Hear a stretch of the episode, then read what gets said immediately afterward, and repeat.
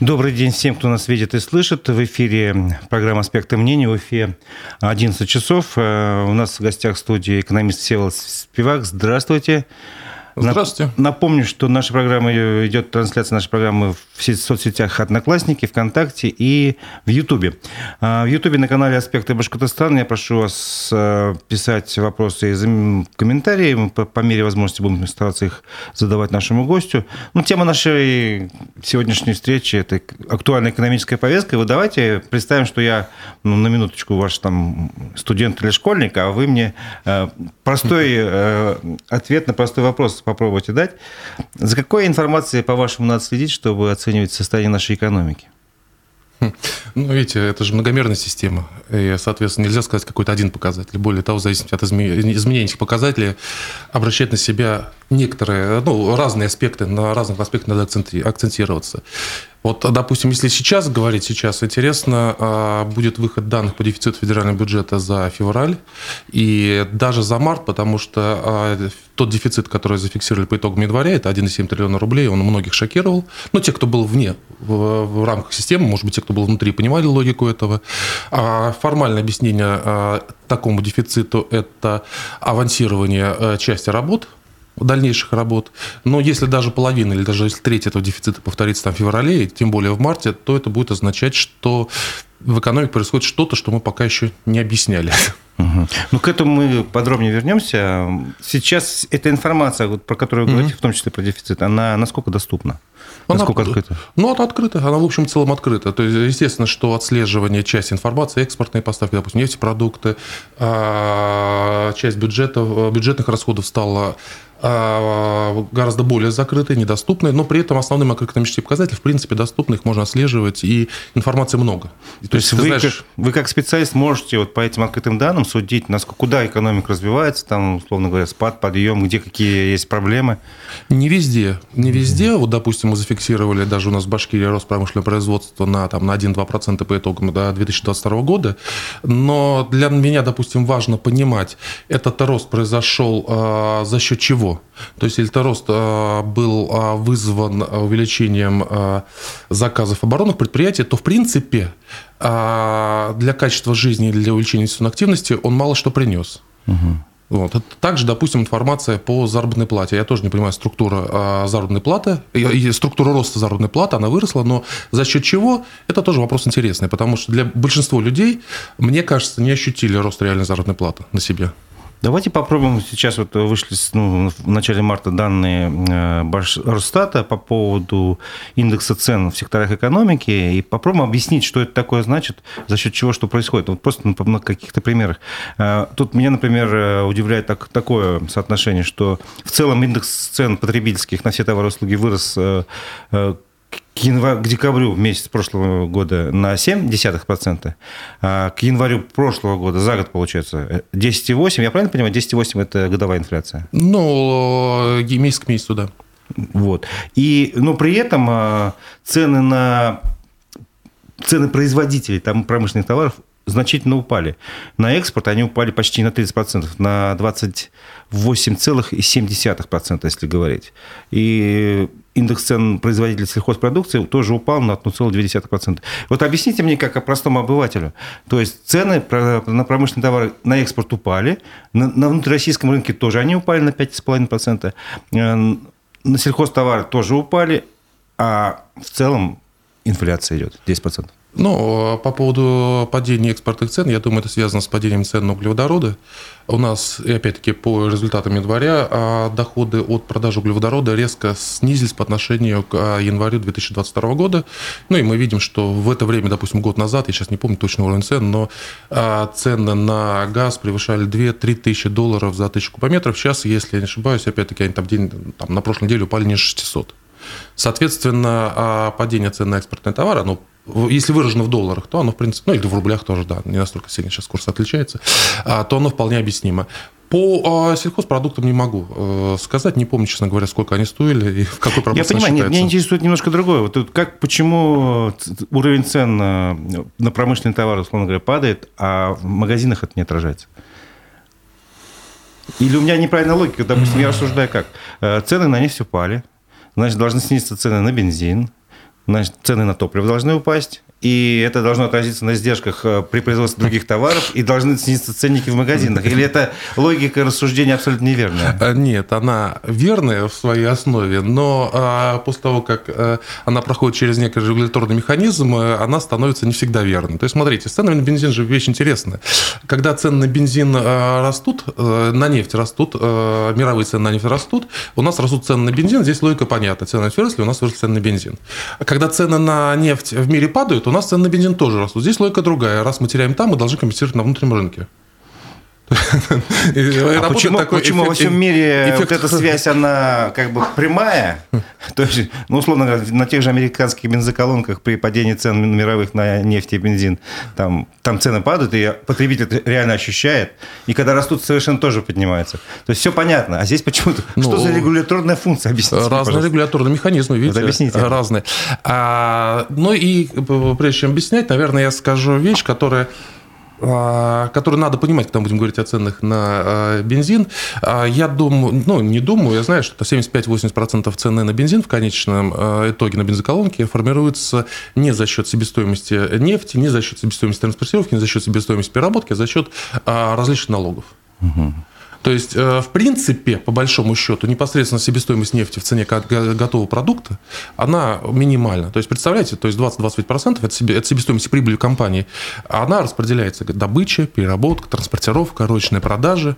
То есть, и вот в этих 25 цена нефти тоже, на самом деле, тоже какая-то доля всего лишь. Соответственно, сколько? 5-10% цена нефти в, есть... в, том, в том литре бензина, который вы покупаете. Соответственно, вот эта привязка в цены на нефть а, понятно, цена нефти выступает база, от которой мы считаем, на которую все наценки, оценки, акцизы накидываются, но, в принципе, это небольшая часть. И взаимосвязь между динамикой цен на нефть и э, стоимостью бензина на нашей бензоколонке, она очень э, такая, знаете, ну, вы уже объяснили, что она не коррелируется как бы напрямую. Да, напрямую мы ожидаем нет. одного, получаем другой результат. Но совершенно. здесь э, надо смотреть, вот, допустим, если мы говорим о ценах на бензин, а в этом году интересная э, ситуация, цены на бензин на самом деле на оптовом рынке снизились.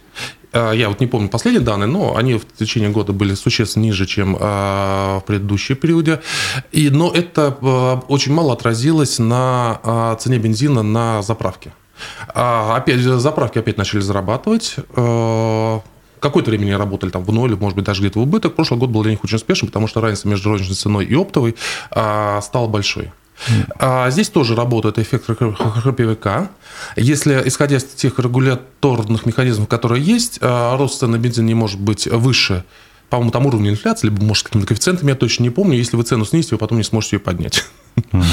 Интересный момент. То есть цена образуется не гибко. То есть вы хотите сказать, что, ну, если назвать вещи своими именами, то у нас не совсем рыночная экономика, по крайней мере, в, топ, в топливно-энергетическом комплексе? А, а, там вводились механизмы, которые, с одной стороны, пытались в свое время при э, высоких ценах на нефть сдерживать, на нефть и нефтепродукты, э, формируя так называемый экспорт-паритет, и, соответственно, нефтяне компенсировали часть стоимости бензина, ну, нефти, продукт, часть упущенной прибыли. А, но, с другой стороны, когда э, нефть пошла вниз, включились другие механизмы. Поэтому, ну, она такая условно рыночная.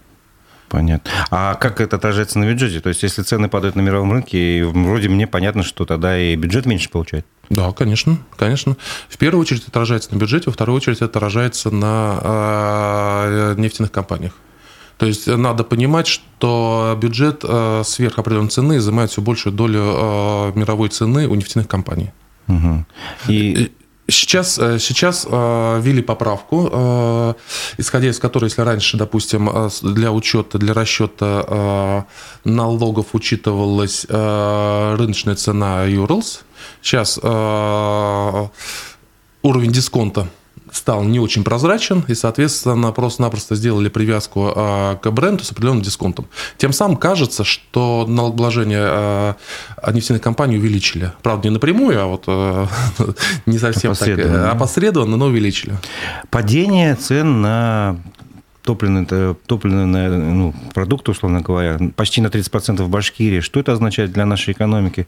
И это вот январские данные, это как бы предел, или вы прогнозируете, что дальше будет еще больше? То есть все это, все из, это из-за санкций, то, что а, определенно ввели э, верхний уровень цен для продажи, и поэтому мы продаем как бы с дисконтом через окольные пути, условно говоря? Ну, смотрите, я... Вопрос дискутабельный. А, так или иначе, конечно, э, есть мнение, что введение, ну, я думаю, это обоснованное мнение, что введение верхнего потолка цен немного затруднило э, работу нашей компании, увеличил тем самым дисконт, но я думаю, что в основе просто лежит э, падение цен на нефть. Кажется, что этот дисконт, введение верхнего потолка, она прошла на том уровне, на котором, кажется, это с учетом текущего состояния рынка было безболезненно для нашей компании. Угу. Ну, естественно, что борьба в то, э, как мы э, нефть куда-то увезем и как они поймут, куда мы ее везем, она будет играть, это будет продолжаться, это будут такие кошки-мышки.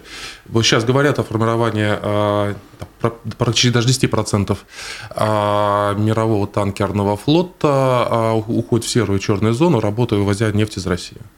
Этот опыт есть, собственно говоря, у Ирана. У Иран за время санкций создал свой флот, танкерный флот, и, в общем-то, с той или иной степени успешности сумел преодолевать э, наложенные на него санкции, эмбарго. Я думаю, что Россия, с учетом э, границ, которые обширных границ, э, тоже в той или иной степени, значительно более успешно, чем Иран, сможет преодолеть наложенные ограничения. Понятно. Хотя, естественно, будем платить за дисконтом. Сейчас а, дисконт а, в этом году колебался, условно говоря, от 30, 35, может быть, местами процентов до 15. Вот где-то в этих диапазонах мы и гуляем. Сейчас мы опять подошли где-то к проценту 25-30, ближе к верхнему диапазону, вот обозначена граница. То есть, Дисконта на, на Юрлс. Если я правильно понимаю, то, условно говоря, Россия сможет продавать свои нефть и нефтепродукты, ну, неважно каким способом, но сможет, но при этом будет терять э, в доходах. Да, от 15 до 30-35% от потенциально возможного дохода мы будем терять и давать посредникам, компенсировать им возникшие риски, э, переплачивать страховым компаниям. Да? Угу. А давайте спрогнозируем, как это все будет отражаться. Вот, допустим, про бюджет понятно, а на всем остальном, то есть если, ну, если как правильно я выразить свой вопрос, э, деньги же должны откуда-то прийти. У нас, получается, запланированы определенные социальные обязательства. Там те же, не знаю, пенсии и прочее. Там, даже, даже выплаты там, родственникам погибших на специальной военной операции, условно. Там большие деньги, насколько я понимаю. Вот. Э, откуда деньги будут брать? Ну, во-первых, э, принципе, бюджет рассчитан э, федеральным. С учетом вот этих потерь? Ну, достаточно консервативно, то есть плюс-минус. То есть с точки зрения доходов, я думаю, федеральный бюджет сильно не ошибется. У меня есть по региональному бюджету есть такие подозрения, что там возможны ошибки.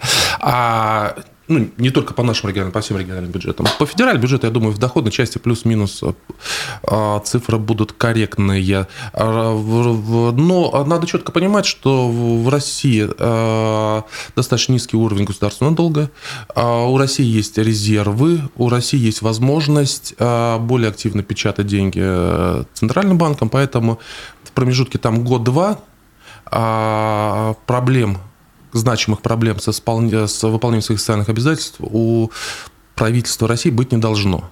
Дальше вопрос уже, какой выбор они делают сами, насколько они сильно ужимаются, в какой период они видят а, болезненно, когда они увидят точку, где можно расслабиться, это уже будет выбор непосредственно правительства.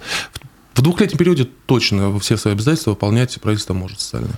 А почему тогда возникла вообще идея там, изъять у крупного бизнеса там, какие-то сверхдоходы, условно говоря, которые были получены в 2021-2022 годах? Там речь идет, я понимаю, о сумме недостаточно, ну, такой не очень большой для федерального бюджета, 300 миллиардов, по крайней мере, я слышал сумму. То есть неужели вот этих 300 миллиардов не хватает бюджета? Ну, вот смотрите, если, допустим, вы, ну, там, мы, вы, я остались без работы и понимаем, что два года будем жить на накопленные деньги. Вы знаете, это, от этого же депрессия развивается, да, ведь когда ты каждый день тратишь и не зарабатываешь. Ну, да, кубышка уменьшается. Как Конечно, кубышка уменьшается. В федеральной кубышки хватит на два года точно, ее может на три, на четыре хватит. Это вы говорите про фонд национального благосостояния? Нет, не только фонд не национального благосостояния. Есть э, возможности привлекать деньги на э, внутреннем рынке, с учетом того, что у нас низкий, опять-таки повторю, уровень э, государственного долга. Есть возможность печатать деньги, есть фонд национального благосостояния, есть да, такие кубышки, допустим, как Сургутнефтегаз, где по разным оценкам 50-60 миллиардов долларов лежит, на всякий случай.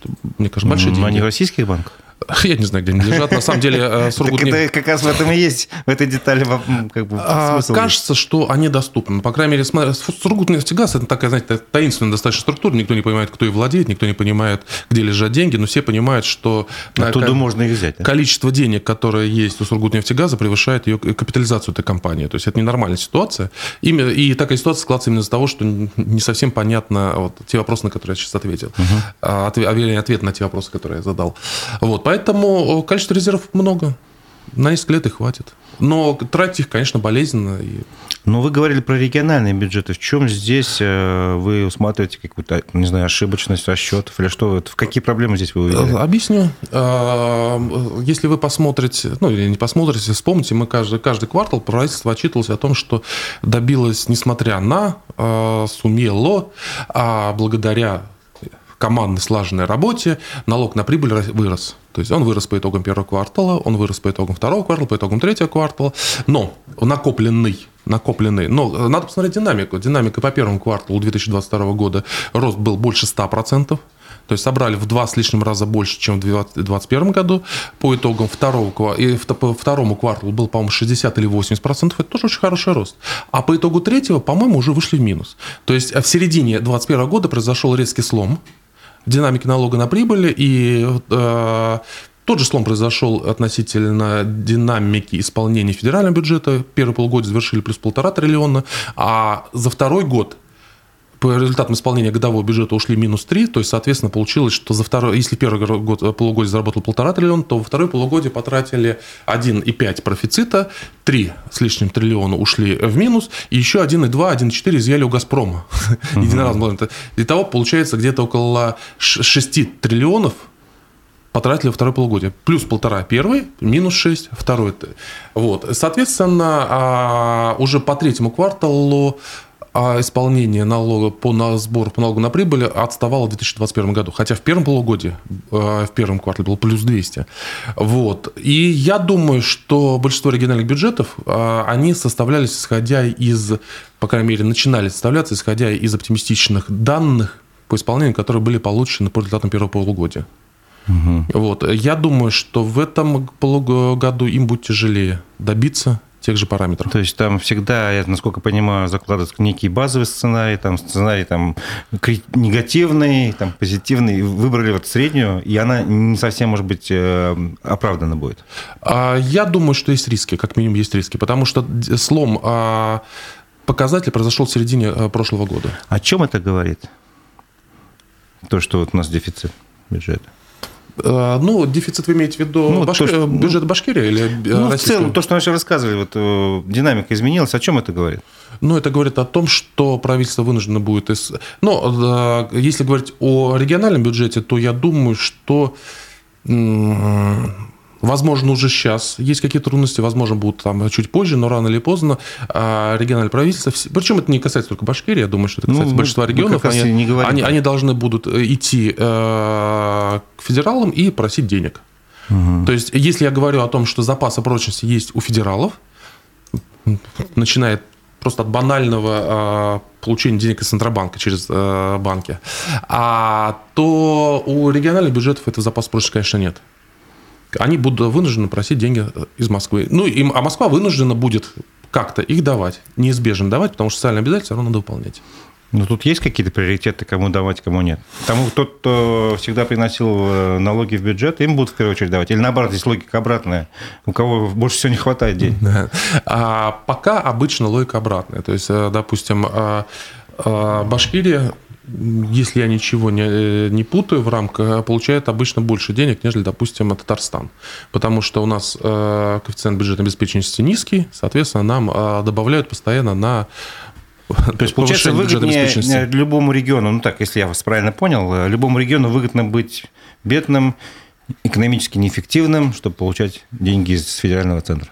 Ну, видите, федеральный центр даже когда тебе чего-то добавляет, ты все равно отстаешь от э, эффективных регионов. Поэтому выгоднее зарабатывать, конечно, жить на свои. Угу. И выгоднее, и приятнее, но не всегда получается. Понятно.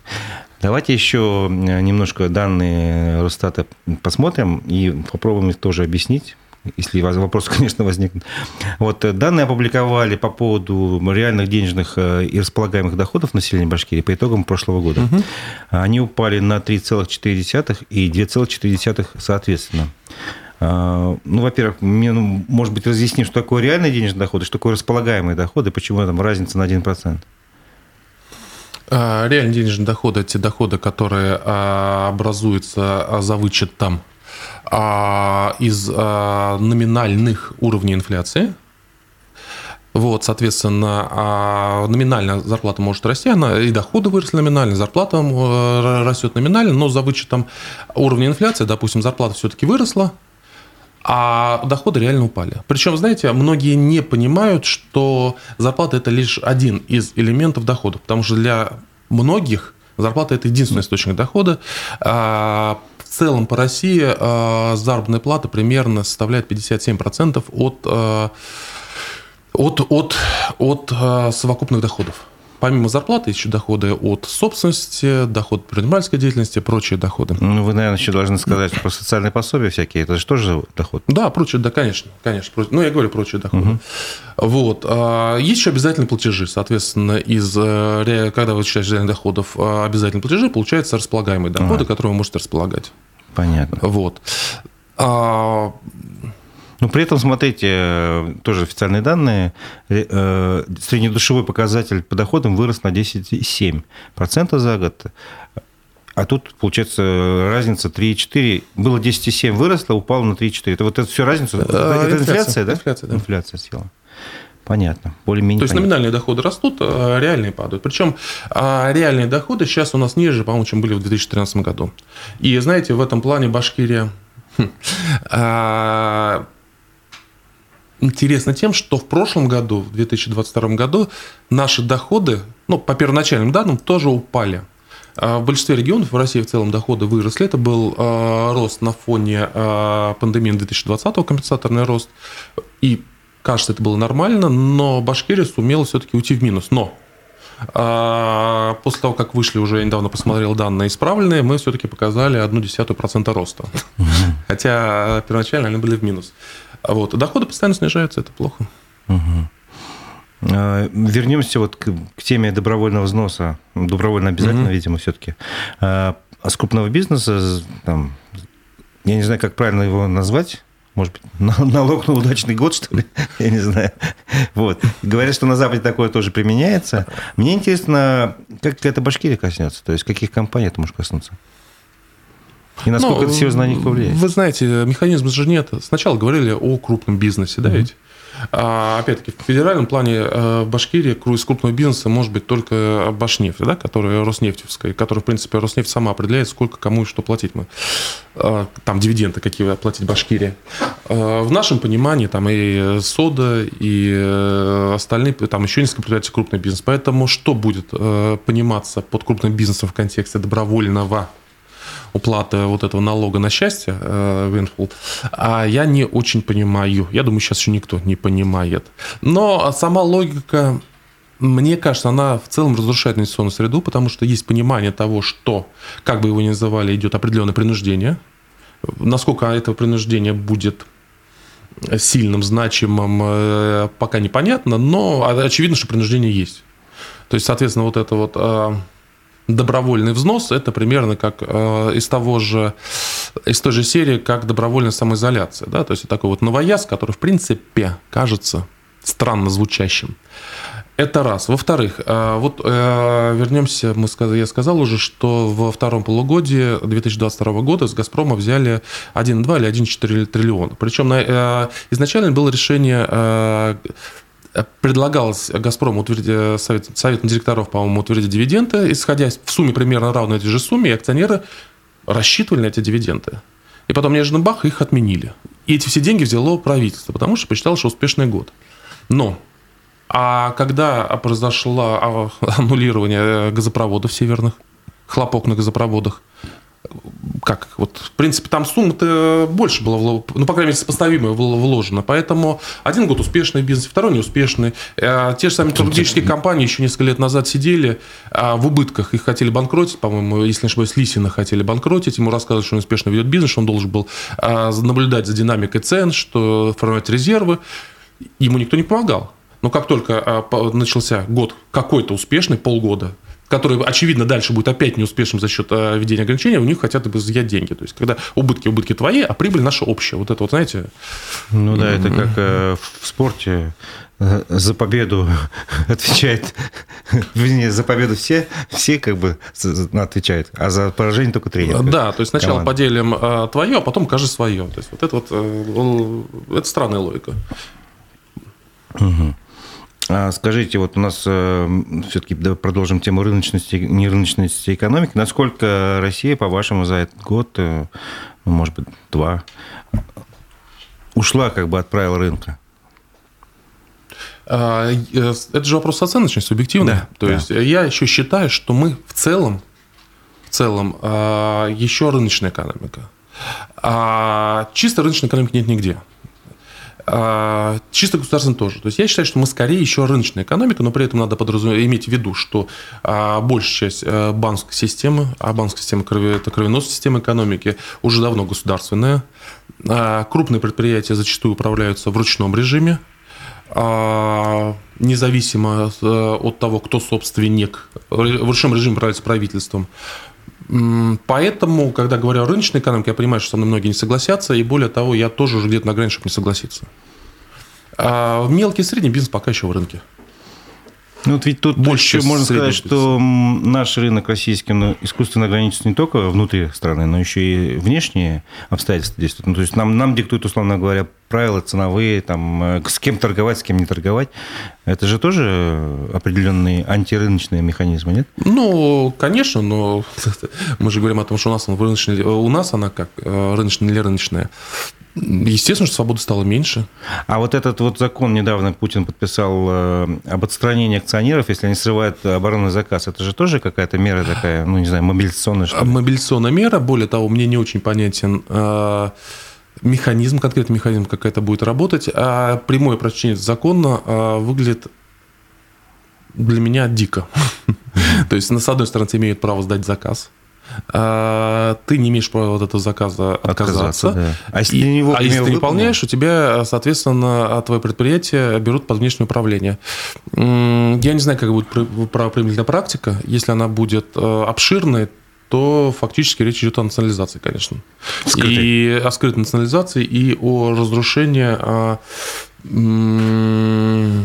понимание права собственности на территории России. А нет ли просто-напросто некого, знаете, стремления передела собственности? То есть вот я поставлю человека, ну, какой-то бизнес такие-то условия, чтобы он не выполнил заказ, и отдам его нужному человеку, нет? Не кажется вам так? А, я не знаю, интенция изначально была такая или не была. Я, ну, я не думаю, что э, на самом деле там сидит Владимир Владимирович думает, как отобрать все у всех. Потому что у него, в общем Нет, ясно, что нет. У, него, у, него точно достаточно, не думает об этом. Да, у него достаточно сейчас механизм для того, чтобы все, все других отобрать. достаточно в России. Конечно. Понимаете... А вот а как он будет применяться, это будет интересно. Правоприменительная практика, очевидно, а, неизбежно будет ущемлять чьи-то интересы и давать привилегии другим. Это неизбежно. Ну вот как вы считаете, за 30 лет, когда вот мы перешли на так называемый путь, не знаю, капитализма, что ли, э, отношение к частной собственности изменилось в России? То есть мне, вот, у меня такое ощущение, что как не уважали, так и не уважают. Хотя в законах все хорошо, красиво, там формально частная собственность защищена. А в какой-то период... Ну, отнять бизнес э, у человека, используя там, не знаю, правоохранительную систему, очень просто. В, ну, какой-то, период казалось, что э, уважение к правам собственности сейчас собственности растет. Никогда не было а, понимания, что а, частная собственность священна у нас, конечно.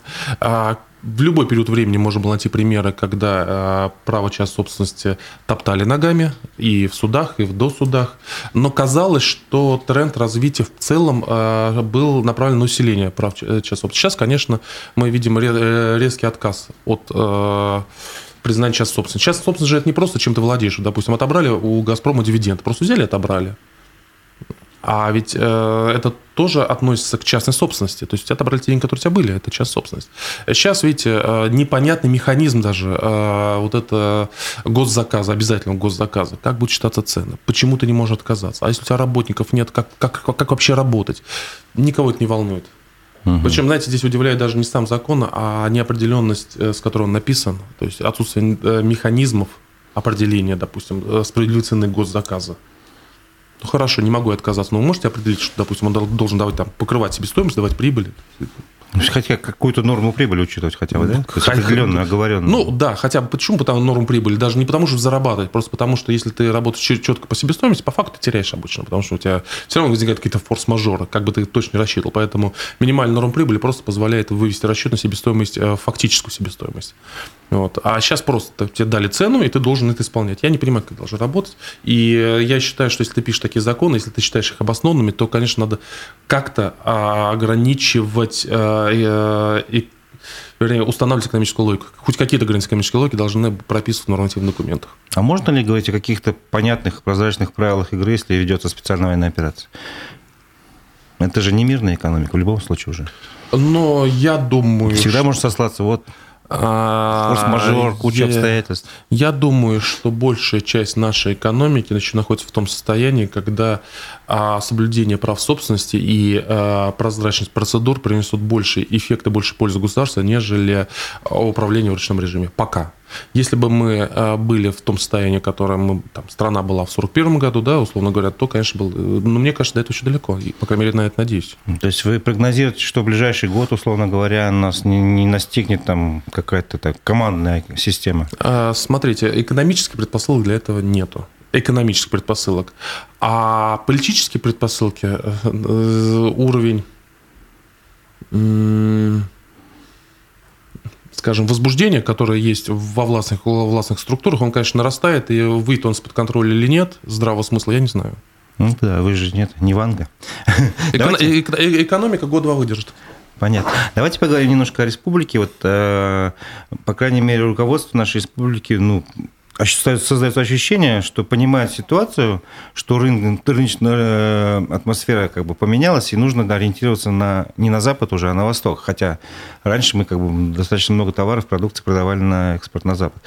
Вот эта переориентировка на Восток, на Китай, там тот же, не знаю, Индию, Иран, она справедлива? То есть она вы, вытащ, выручит нашу экономику? Ну, два вопроса. Первый, справедливо вы спросили. Это естественный процесс, просто он неизбежен. Здесь даже можно понимать, не понимать, но те больше... Раз тебе некуда продавать, тебе, да. больше, да, не с кем работать, это просто естественный процесс, поэтому... Но сможет она заменить все вот эти... Вот... В полной мере, конечно, нет. В нет. полной мере нет, но в какой-то мере будет, будет компенсировать. Мы же видим, вы ходите по улицам, видите все больше и больше китайских машин, да? Э, Причем выясняется, что эти машины не очень плохие. Выясняется, что они даже хорошие, выясняется, что они дешевле, и на, на них приятно ездить. А этот процесс будет неизбежен, конечно. Ну, то есть, по большому счету, на потребительском рынке это скажется только замена ассортимента. На качество мы не знаем, это только со временем можно будет понять, насколько качество товаров ну, изменилось. Но уменьшение конкуренции в любом случае приведет э, к относительному росту цен и к падению качества. В целом, угу. конечно. Конкуренция уменьшается, соответственно, если раньше вы могли выбирать, сейчас вы не можете выбирать. Ну, ваш совет потребителю сейчас, э, понимая, что там рано или поздно, э, не знаю, качественные, условно, там те же айфоны легальные, они уже исчезнут, а будут только нелегальные.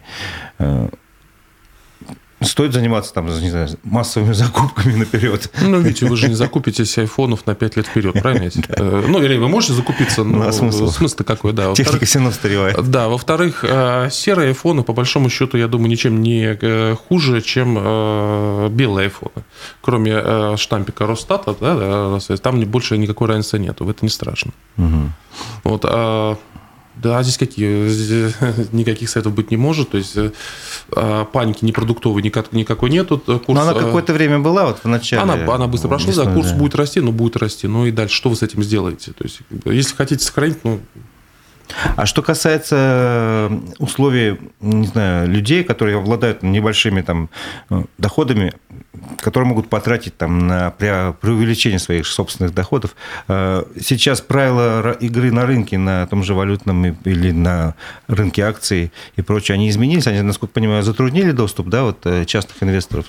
Ну, смотрите, с валютой больших проблем нету. Ну, никак нет больших проблем. Понятно, что евро-доллар – э, держать э, в банках на депозитах евро-доллар сейчас опасно, и не все банки держат. А те банки, которые держат, даже иногда взимают плату за то, что ты размещаешь э, евро и доллары на этих счетах. Какие-то взимают, какие-то взимают. И в любом случае, если держишь евро-доллар на депозите, у тебя, а, даже если ты сам не платишь, то тебе платят настолько а, небольшие ставки, что они не покрывают инфляцию. Если вы говорите, изменились ли правила, знаете, здесь может быть вопрос даже не в том, изменились ли они в России.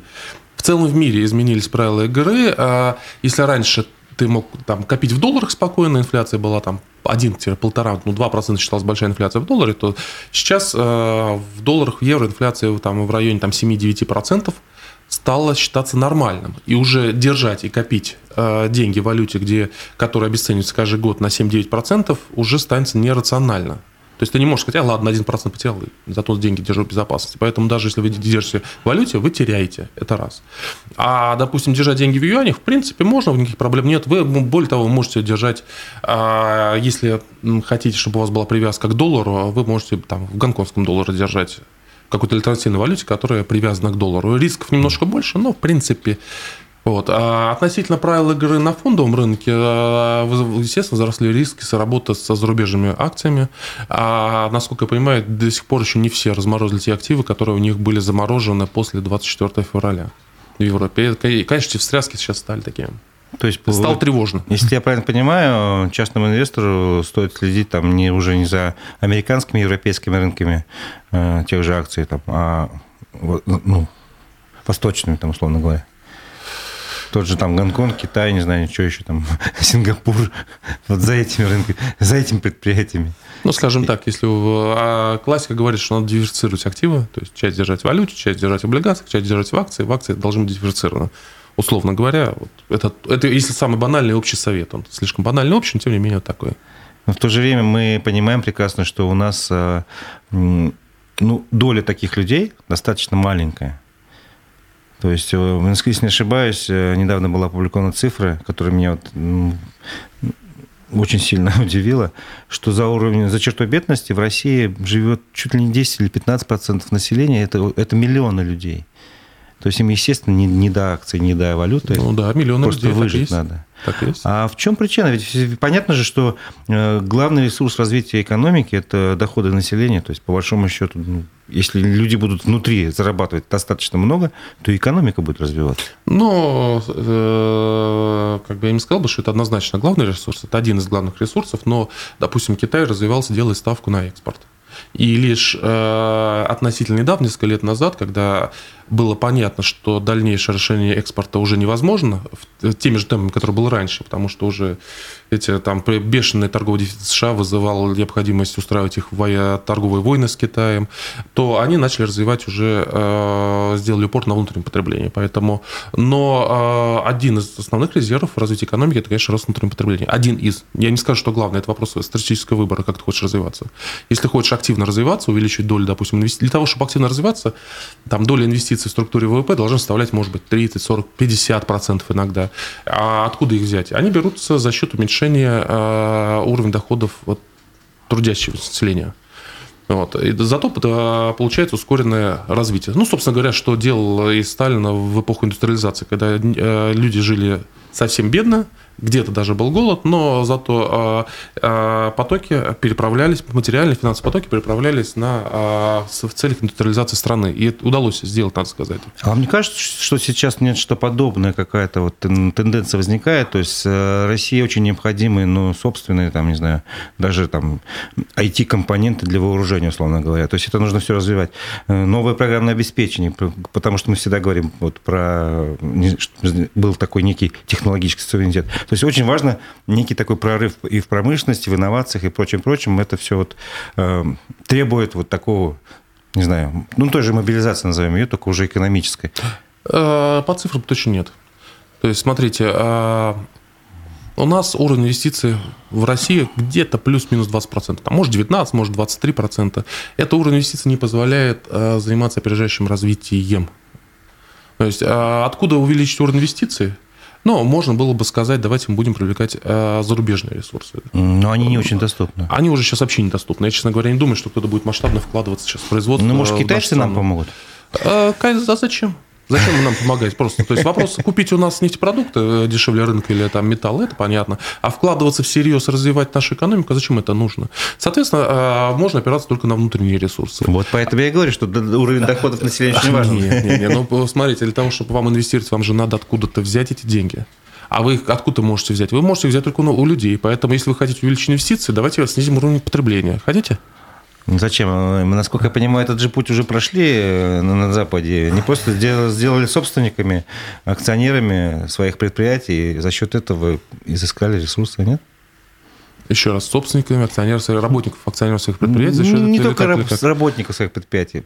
То есть любое акционерное общество выкла- э, с- с- ну, привлекает инвестиции за счет Откуда взять эти инвестиции? ну, продажи своих акций. Это то же самое, нет? А кто купит акции? Ну, это может быть любой человек, по большому счету, нет?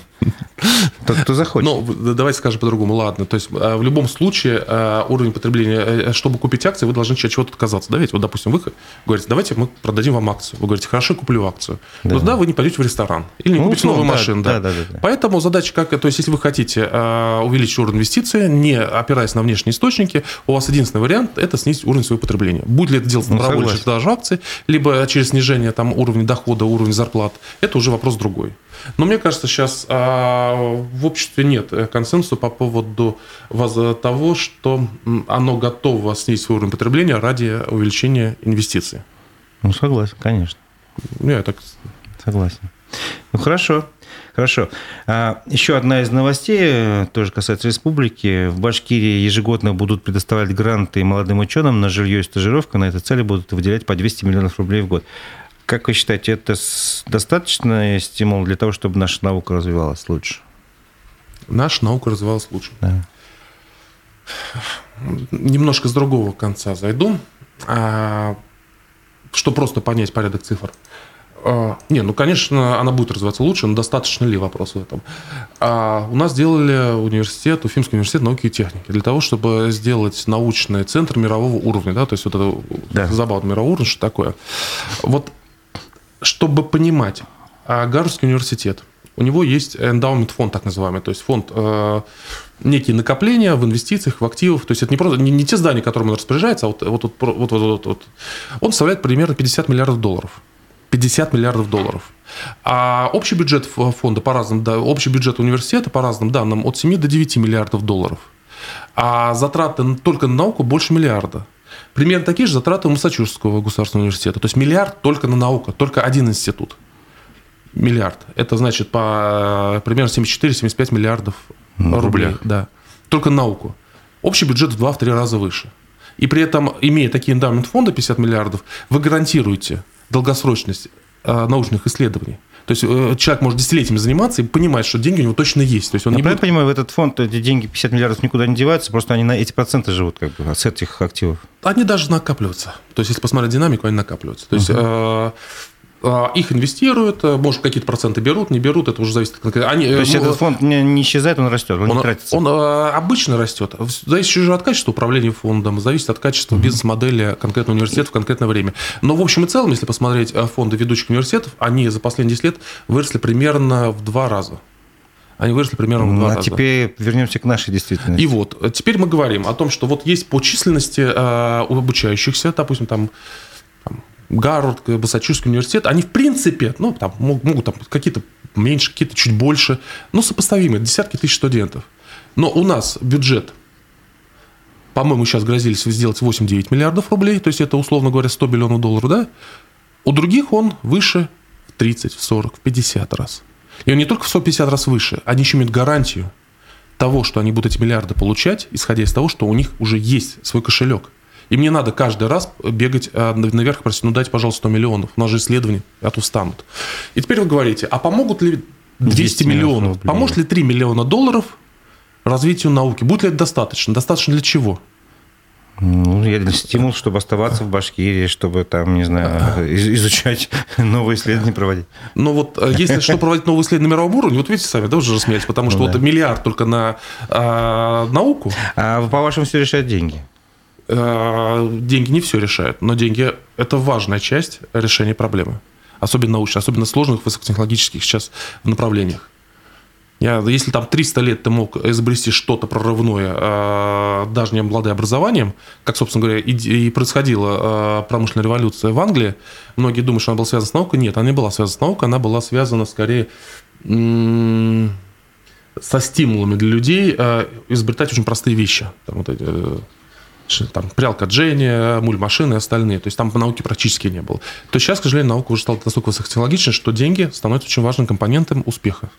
То есть вы хотите сказать, сейчас в Башкирии нет таких условий, ну, или в России, может быть, чтобы какой-то ученый, студент молодой в гараже что-то изобрел такое, что потом взорвало всю не знаю, весь прогресс технологический. А, смотрите, а нужны большие деньги для этого. За конкретного ученого в гараже всегда есть такая возможность. Вот. Но когда мы говорим о государственном уровне, мы должны говорить о создании системных условий угу. для системного развития, системного появления таких проектов. Системного. Вот. Для системного появления таких проектов условий нету. Относительно талантов они были, есть и будут. И они обязательно будут появляться, они будут обязательно создавать компании. Ну вот есть пример, прошу прощения, перебью, есть пример, он недавно, не знаю, год, может, ну, недавно по меркам историческим, конечно, год назад я узнал об одном уфимце, который изобрел некое устройство, которое позволяет э, безопаснее эксплуатировать там двигатели, ну, в том числе и автомобильные, и другие. И вот он безуспешно пытался это изобретение свое ну, превратить в серийное производство. А у нас вот этот путь, дорожка, она как бы условия созданы, чтобы некие идеи потом на рынке уже воплощались. Или Скажем тоже так, нету? инфраструктура вечерной среды, инфраструктура вечерной среды у нас, конечно, находится в зачаточном состоянии по отношению к той, что есть, допустим, в той же Силиконовой долине. То есть а, каждый венчурный проект, он проходит много стадий, начиная там, условно говоря, от пассивных инвестиций. Что такое пассивные инвестиции? Это когда инвесторы готовы вкладывать там 100 проектов, небольшие деньги, понимая, что из этих 100 проектов как минимум 95 ну, закончится ничем. Угу. После этого остается 5 проектов, дальше они переходят, должны перейти уже на следующую стадию, и из этих 5% тоже 95% закончится. И в результате ты из этих вот куч, там сотен тысяч проектов вырастаешь один-два проекта, которые становятся уже звездными. Вот. А, и... Ну, они как бы окупают все предыдущие да, расходы. Да, да, да. То есть это есть система.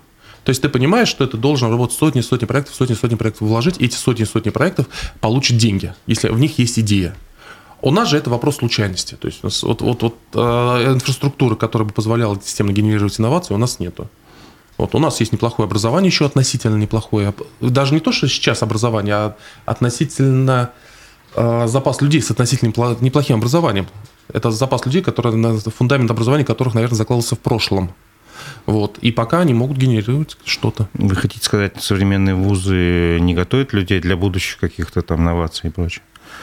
Наши, ну, ну, не знаю, давайте башкирские возьмем. Вы знаете, я думаю, что вопрос даже не в вузах, может быть, вузы бы хотели бы готовить, э, вопрос в школьном образовании. Школьное образование, уровень школьного образования, как я считаю, субъективно, он не позволяет, он, он плохой. Ну, вот это вот просто интересный момент. Просто. Все говорят, вот советское образование было хорошее, сейчас плохое. А в чем разница? Давайте я вам покажу, в чем разница. Давайте я вам покажу на примерах, в чем разница. А, допустим, в университете, допустим, студент может не знать слово «миллиард». На вопрос населения России он может ответить 5 тысяч миллионов человек. Серьезно? Серьезно. Или, допустим, а, а, не один человек, а, допустим, какой-то процент от потока может не знать, где находится Африка. Вот вы понимаете, ну, причем это удивительно, ты когда говоришь, что это так, люди не верят. Хорошо, давайте вместе будем спрашивать. И это не ну, один человек, это не уникальность, ну, это я, стол, система. я столкнулся с тем, что, например, воспитанники детских домов в девятом, десятом классе, они таблицу умножения не знают. Это понятно, что другая ситуация, но к образованию она тоже имеет отношение, потому что они занимаются в обычных школах, но все вот эти пробелы в образовании, они как бы просто-напросто, видимо, как-то игнорируются. Или что. То есть базовые знания не были заложены в начальных классах, и дальше это уже потом не восполнялось. Вот я это же некий тоже системный да. ну, не знаю, да. пробел какой-то. Я вам об этом уже говорю. Дальше они переходят э, в институт, поступают, да? И дальше институт же, допустим, классические высшее образование, посещение лекций, в принципе, не обязательно. Понятно, мы навязываем посещение лекций, проверяем э, посещаемость, но в принципе считалось, что студент взрослый, воспитанный человек, обладающий необходимым набором знаний, сам мотивированный, и ты, соответственно, должен а, не заставлять его читать книжку, а ты должен на основании того, что он читает книги, а давать ему свое видение, что, какие выводы ты делаешь из серии прочитанных книг. Но когда человек не может э, сказать, когда э, говорит о том, что население России 5 тысяч миллионов человек не может найти Африку, ну что, букварь, что ли, читать? Ну, и в результате оттуда тянется уже а, снижение а, требований а, высшего, высшего образования. образования. Согласен. Вот комментарий хочу наш э, слушателя зачитать и попробовать угу. прокомментировать. Вот, вот то, что вы говорили, что на год мы продержимся, два точно, там у нас резервы есть. Такой комментарий. Будем жить, жить здорово, но недолго. То есть э, правильно вывод сделан, что мы не можем долгосрочное планирование сейчас представить, и через три года неизвестно, что произойдет. Я точно не могу. Может быть, кто-то может, я точно не могу. То есть э, могу сказать, что два года у нас есть запас прочности. А чего вам не хватает для более долгосрочного прогноза? Ну, мы даже не знаем, допустим, будут ли нам продавать какие-то электронные чипы, да, ведь? Э, мы просто этого не понимаем. Ну, да, я приведу пример. У нас, допустим, есть, э, я не, не, не скажу точно, программа развития радиоэлектроники в России. Та -та -та -та -та -та -та -та. В результате мы, по-моему, к 2025 году должны изготавливать чипсы, чипы э, э, по 28 нанометровой технологии. На всякий случай, это технология 3-4 года. 2003-2004 года. А сейчас уже производит, выходит на 3-4 нанометра, по-моему, я могу путаться. То есть мы отстаем, и более того, видите, у нас нет масштаба, мы, мы не можем, мы, мы вот, вот что угодно вы сделаете, вы не сможете производить а, в нашей стране, а, соответствовать а, при производстве чипов, соответствовать мировым технологиям, последним мировым технологиям, просто потому что у вас нет рынка сбыта, и у вас его не будет, этого рынка сбыта. Для того, чтобы строить такие заводы, у тебя должен быть рынок сбыта весь мир. По большому счету сейчас во всем мире есть три страны, и там всего лишь несколько заводов, которые могут это делать. Их нет в Европе, их нет в США. Даже США и Европа отстают. И они сейчас будут инвестировать десятки миллиардов долларов для того, чтобы остаться на уровне, мировом уровне, даже они. А мы с населением 140 миллионов человек, у нас нет рынка сбыта. Мы не можем, мы это не сделаем. То есть не потому, что мы умные, не умные, хотим, не хотим, коррупция, не коррупция. Просто есть физическое ограничение, рынок сбыта. Все, точка. Ну, то есть, чтобы продавать высокотехнологичные товары, вот типа чипов нужно продавать по, на хорошем, хорошем... По ну, последним технологиям, по, да. Если вы хотите... И, и на весь мир. И на, вы должны на весь мир, иначе вы просто, у вас не будет отбиваться строительство завода. Угу, интересно. Очень, очень интересное мнение, с вами интересно общаться. Давайте еще прочитаем, вот э, слово дадим нашим товарищам, которые комментарии дают. Ой, тут очень много. Мы доживем до первого капитального ремонта зарубежно-западного оборудования. Одно мнение. Вот. Россия храбрится как СССР, но крах экономики России как СССР, возможно, распад России как СССР снова. Есть такая реальность? Распад? Да. Ну, это Из-за экономических проблем. Может Россия Видите, мы э, экономику с э, политикой разделять очень тяжело, да? То есть ну, можно говорить о том, что, что базис, что надстройка. И здесь ну, там немножко спорить. другие, видимо, основания все-таки для распада были. Там были национальные какие-то еще проблемы там и прочее. То есть история там играла роль, а здесь э, Россия, ну, не знаю. А вы знаете, что должно произойти, чтобы Дальний Восток, например, отвалился? Вы знаете, как только, как только а, в регионах почувствуют резкий недостаток денег, как только элиты перестанут получать эти деньги и вынуждены будут отказываться от привычных привычного образа жизни, а, будет возникать э, напряжение между этими элитами. И в какой форме оно будет реализовываться, э, ну, простите, мне кажется, элита уже сейчас чувствует какую-то разницу. Пока нет. То есть, пока нет. Если но... у них отняли яхты, там, дачи за рубежом. Ну, это не та элита уже. Пока это элита, у которой нет реальных рычагов власти, по большому счету. То есть мы привыкли считать, что олигархи, олигархи же это, а, если изначально... Ну, давайте это... термин уточним, да, что за элита, которая э, имеет э, влияние власти. Вот, был, был, была симбоерщина, да, то есть мы говорили об олигархах. То есть у олигархов была сращение власти и денег. Даже если вы вспомните э, выборы того же 96 года, году Ельцина, во главе э, выборной кампании стояли 10 олигархов. Им это нужно было, они это спонсировали, и они работали эффективно. Соответственно, деньги были с властью. Сейчас, в принципе, владельцы крупных активов – это лишь… Кто-то говорит, что это просто уже наемные менеджеры. По большому счету, похоже на правду. Угу. самостоятельных решений они принимать не могут, не согласуясь с властью. Если, допустим, было не до, год назад интересное видео, когда металлургам говорили, какие цены должны быть на их изделия, и замминистра промышленности, он достаточно вольготно общался и указывал, что если этого не будет, то ну, скоро у них начнутся проверки. То есть им просто уже вот, вот, просто директивно указывают, какие должны быть цены на прокатные, допустим. Ну, мы же все помним, к чему привела плановая экономика при Советском Союзе. То есть мы видели опустевшие полки, талоны там на разные товары, вплоть до алкоголя и прочее.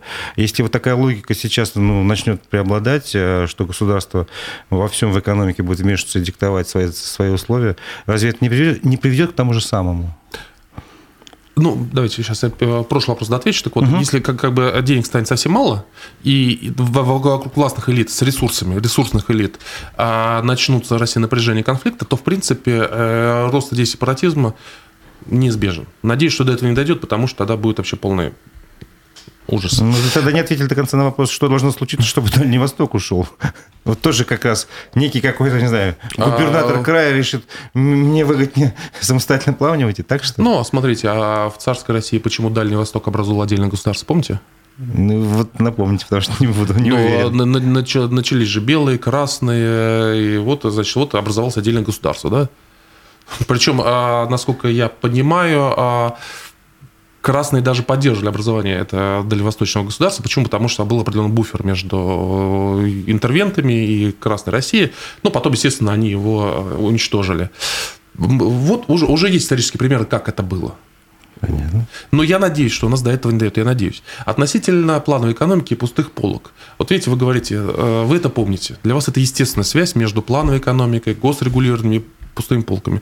Но удивительно то, что для многих этой связи прямой нет. Многие говорят, что зачем нужен бизнес, который ворует, если мы будут чиновники, которые будут делать все правильно и думать об общественном благе.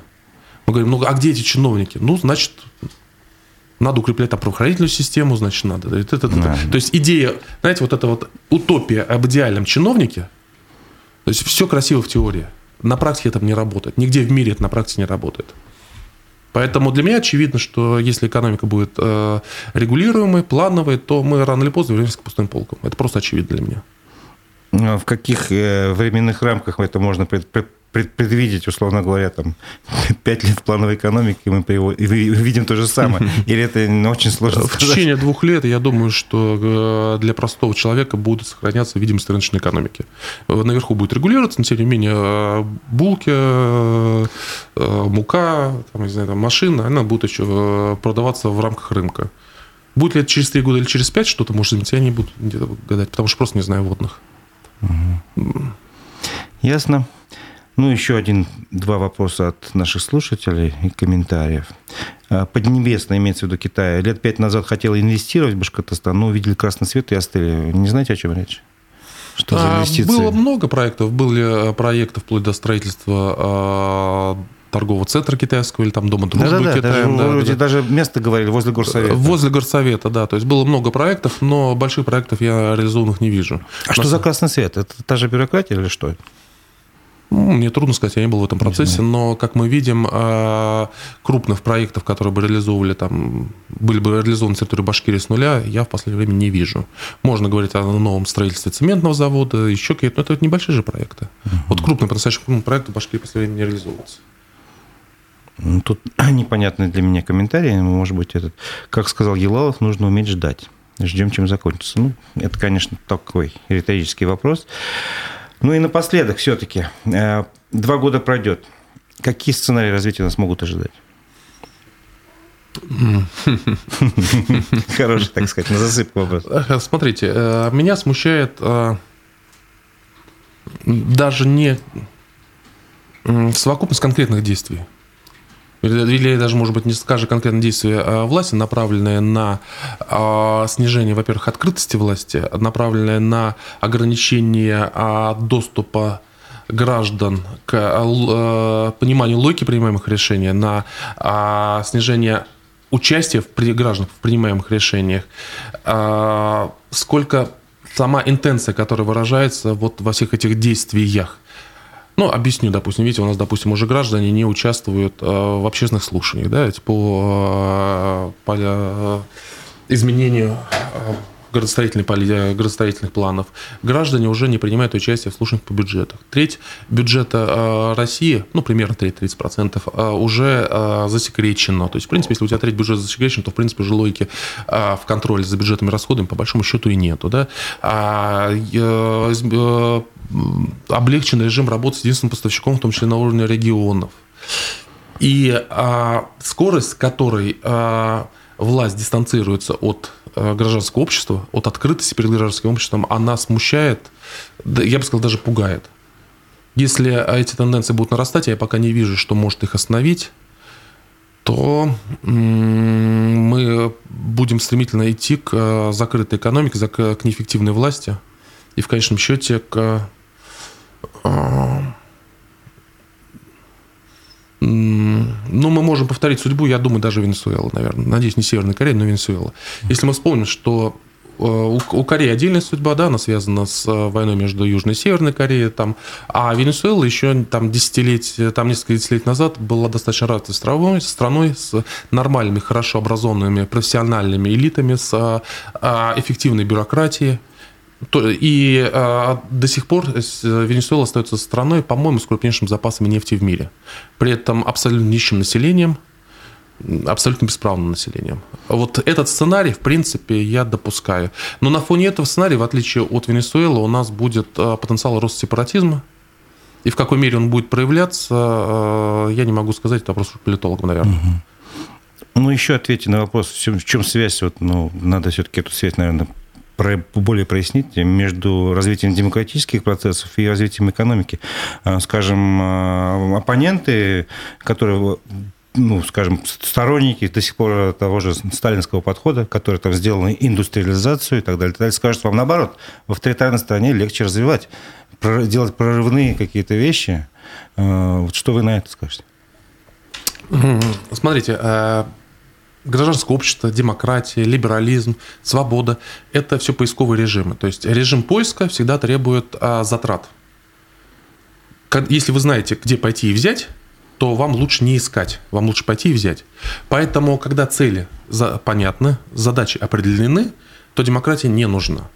Но общество а, многогранно в общем, даже цели определить сложно, не говоря уж о пути достижения этих целей. Поэтому в среднесрочной долгосрочной перспективе а, целесообразно тратить часть энергии общества на а, многовариантность поиска. Э, это мы говорим о демократии. Вот. Но при этом, когда есть необходимость срочно и быстро решить конкретную задачу, эта задача очень понятна, то авторитарное общество способно гораздо быстрее а, мобилизовать ресурсы в прорывных точках развития. Вот. Относительно взаимосвязи между демократией и капитализмом, да, демократия капитализм или э, темпами развития экономики, возможностью ускоренного экономического роста, вопрос в какой-то мере дискутабельный. Почему? Потому что а, очевидно, что для того, чтобы экономика а, развивалась, а, должна быть свобода. Но свобода может реализовываться на личном уровне и на политическом уровне. То есть раньше, допустим, еще там до крушения Советского Союза ну, мы жили в противостоянии же систем, то есть система там а неоклассическая система экономическая, сопряженная с, с, либерали, с либеральной философией, и наша система. Вот они друг с другом бились. Соответственно, с той стороны нам говорили, что для того, чтобы экономика развивалась, должна быть демократия, должна быть политические свободы. Сейчас становится, кажется, допустимым думать о том, что развитие экономики может быть сопряжено только с личными свободами, без политических свобод. Более того, мне кажется, что ну, опять-таки, не моя сфера, я немножко другому говорю, а определенная политическая пассивность в России определена тем, что мы, нам политические свободы, в принципе, не очень сильно нужны. Российское общество очень сильно возбуждается, когда трагедия личные свободы, и оно готово защищать свои личные свободы. Политические свободы где-то далеко, где-то в Москве. Может быть, это связано с тем, что с нашими размерами, и мы исторически не очень сильно нам нужны были эти политические свободы. Может быть так. Поэтому связь между демократией и э, развитием экономики, она не столь очевидна, вот. Но между свободой и развитием экономики есть. На каком уровне свобода это реализуется? И мы должны сразу определить, что такое демократия, кстати. Тоже очень спорный вопрос. А... Неужели? М? Неужели? Ну, конечно. Ну, давайте вот определите демократию. Ну, так, власть народа, говорят, демократия. Власть народа. В переводе. А, а, покажите, где эта демократия реализуется. Вот что для вас пример демократии? Ну, если нормально, то это честные выборы, например. А, страна, страна, страна, страна. Вообще? Да. Ну, не знаю, давайте Швецию возьмем, например. Не помню Швецию. Просто не могу сказать. Да. Давайте, вот смотрите, я по-другому скажу. Видите? А, давайте возьмем Америку. Да. Вот давайте возьмем... считают все демократические Давайте возьмем Америку, да? Да. А Барак Обама, да? Демократично избранный. Э, первый, Первый афроамериканский да. кандидат, у которого в родственниках по маминой линии несколько президентов США на всякий случай. Правильно ведь? Ну, не углублялся, не могу сказать. Да. Ну, я вам верю. Семейство поскольку... Бушев, да, семейство Кеннеди. Ну, вы хотите сказать же... о некой клановости там? О наличии институтов. То есть, смотрите, а... любая демократия реализуется правильно, в моем понимании, когда а, есть борьба элит, и народ выступает в данном случае арбитр между институтами. Если народ просто получает доступ к власти, то получается обычно ну, это без институтов, быть... то получается э, власть толпы. Это можете охлократия назвать. Это да? называется охлократия, да. То есть надо понимать, вокруг каких институтов будет формироваться э, демократия. Вот, допустим, посмотрите даже вот у нас на примере э, России. А, пришел Медведев, вокруг него сформировались какие-то такие маленькие, ну, элитки, да? Да. И при смене власти народ узнал много всего интересного. Там, об Изо, сел еще кто-то, там, какие-то активы у кого-то отобрали. То есть даже вот на этой прото еще даже столкновение элит, даже не столкновение, а такие протостолкновения, mm, да. уже возникли трения, и стал жить немножко интереснее, да, народу. Стало, а, какие-то институты стали четче проявляться. В Башкирии у нас э, элита Рахимовская, Хамидская не сформировалась, да, но тем не менее, Хабировы, они тоже между собой контрастируют и интересно открывают людям много интересных вещей, да, развиваются СМИ, которые э, могут позволить себе занять другую точку зрения, могут финансировать себя, выражая другую точку зрения. Мы говорим о конкуренции в данном да, случае. Да. Соответственно, это институт должен создать конкуренцию элит, и институты должны а, добиваться сменяемости этих элит. Хоть иногда, хотя бы иногда. Вот. А во Франции, допустим, таким институтом выступает образование. То есть у них там, э, я помню, 8 лет, 8, 9, 10 назад были выборы, и из там 8 кандидатов 5 закончили один и тот же университет. А в Великобритании, э, ну, опять-таки, э, если можно назвать Великобританию демократией в полном смысле, а там формируется вокруг аристократия. То есть э, элита, допустим, тоже Борис Джонсон, это элитарная школа, это древняя, древняя, древняя история демократических, э, аристократических институтов. Вот. А, соответственно, если мы говорим о демократии, надо понимать, какие институты у нас есть. Ну, у нас раньше вроде как бы основы этой зачатка демократии были земские какие-то учреждения. То есть вот именно на, на местном уровне зарождалось что-то похожее. Сейчас этого нет уже, конечно. Да. То есть у нас, я просто не понимаю, вокруг какого института у нас должна формироваться демократия. Ну да, давайте на этом неопределенном как бы моменте закончим, потому что все мы, э, естественно, осветить не сможем. Э, я напомню, что это была программа «Аспекты мнений», и нашим собеседником в гостем студии был экономист Всеволод Спивак, а я Разиф Абдулин, с вами прощаюсь. Спасибо вам за участие в программе. Спасибо.